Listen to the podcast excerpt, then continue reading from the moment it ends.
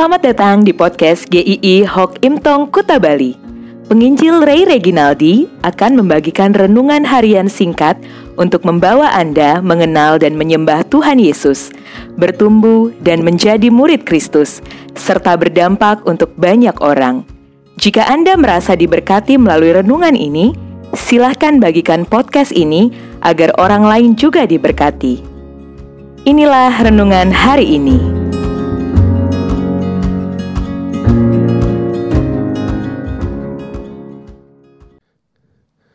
Dinilai Tuhan.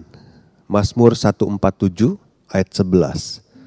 Tuhan senang kepada orang-orang yang takut akan Dia, kepada orang-orang yang berharap akan kasih setianya. Satu kali saya melayani di luar kota dan saya menginap di sebuah hotel. Lalu ketika pagi hari sekitar jam 8 pagi saya menuju ke lobi ke bagian resepsionis dengan masih memakai pakaian tidur, kaos yang sudah pudar warnanya, celana pendek, dan sendal jepit. Ketika saya sudah sarapan, saya meminta tolong untuk mengprint beberapa lembar bahan khotbah saya. Tetapi dengan cepat orang itu menjawab, printernya sedang rusak pak Lalu akhirnya saya meninggalkan tempat itu dan saya ke kamar bersiap-siap untuk pelayanan. Saya memakai pakaian untuk khotbah umum dengan kemeja, dasi, jas, celana panjang dan sepatu. Dengan penampilan yang sudah berubah itu saya penasaran, saya mencoba kembali ke resepsionis dan bertemu orang yang sama dan meminta permintaan yang sama. Tolong dibantu print ya Lalu dengan sigap dia berkata, oh ya bisa pak.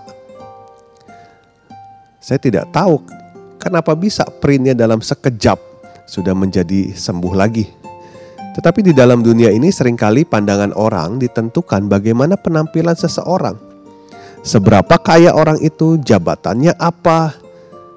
Kita juga mungkin pernah membedakan perlakuan terhadap seseorang berdasarkan hal-hal itu termasuk ketika berelasi dengan Tuhan. Ada orang-orang yang membuat Tuhan terkesan dengan penampilan luarnya. Maksudnya, dirinya merasa diterima Tuhan kalau sudah melakukan berbagai kegiatan agama, memberi persembahan yang banyak, rajin ke gereja, ikut melayani. Benarkah Tuhan pasti terkesan dan menilai kita hanya dengan hal-hal seperti itu. Ayat 11 merupakan satu bagian yang tidak bisa dipisahkan dengan ayat yang ke-10. Maka kalau kita baca secara lengkap bagian ini, ia tidak suka kepada kegagahan kuda, ia tidak senang kepada laki-laki dalam kurung pahlawan, Tuhan senang kepada orang-orang yang takut akan Dia, kepada orang-orang yang berharap akan kasih setianya. Tuhan itu tidak pernah dibuat terkesan hanya dengan penampilan-penampilan luar yang meyakinkan, tetapi dalamnya bobrok. Tuhan adalah Tuhan yang sempurna. Dia tidak membutuhkan apa-apa, dia sudah cukup dengan dirinya sendiri.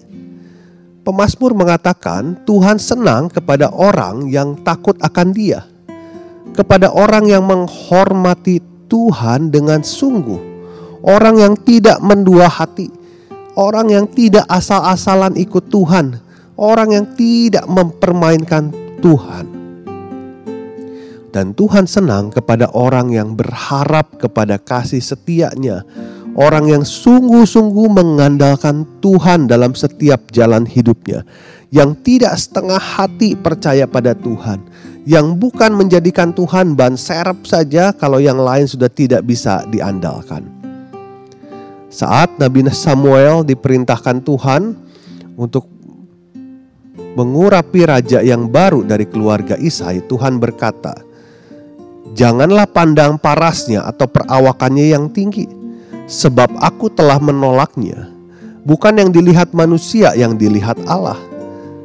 Manusia melihat apa yang di depan mata, tetapi Tuhan melihat hati. Akhirnya, yang Tuhan pilih adalah Daud yang pada saat itu tidak mas tidak masuk hitungan oleh ayahnya sendiri. Tuhan Yesus pernah berkata kepada orang-orang Farisi, "Kamu membersihkan bagian luar dari cawan dan pinggan, tetapi dalammu penuh rampasan dan kejahatan." Segala aktivitas rohani tanpa henti yang tertuju kepada Tuhan saya ulangi, segala aktivitas rohani tanpa hati yang tertuju kepada Tuhan tidak pernah membuat Tuhan terkesan.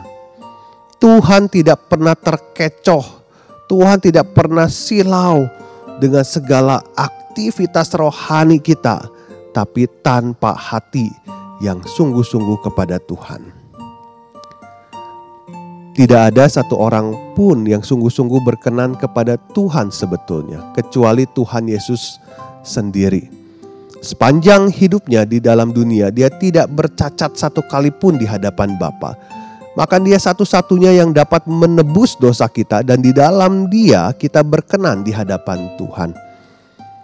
Timothy Keller mengatakan ketika sudah ada di dalam Tuhan Yesus, maka kita mentaati Allah bukan supaya kita mendapatkan sesuatu darinya, tetapi mentaati Allah untuk mendapatkannya, untuk menikmatinya, dan untuk hidup serupa dengannya. Mari dengan hati yang tulus tanpa agenda tersembunyi, kita sungguh menghormati Tuhan dalam setiap tindakan kita. Terus bergantung dan percaya kepada kasih setianya. Tidak ada yang lebih indah ketika kita bisa berelasi dengan Tuhan menikmati persekutuan dengannya. Lakukan segala hal, segala hal yang kita lakukan dengan rasa syukur, dengan hati yang penuh hormat, tidak mendua hati, dan kita betul-betul rindu untuk memuliakan Tuhan. Kiranya Tuhan memberkati kita sekalian. Amin.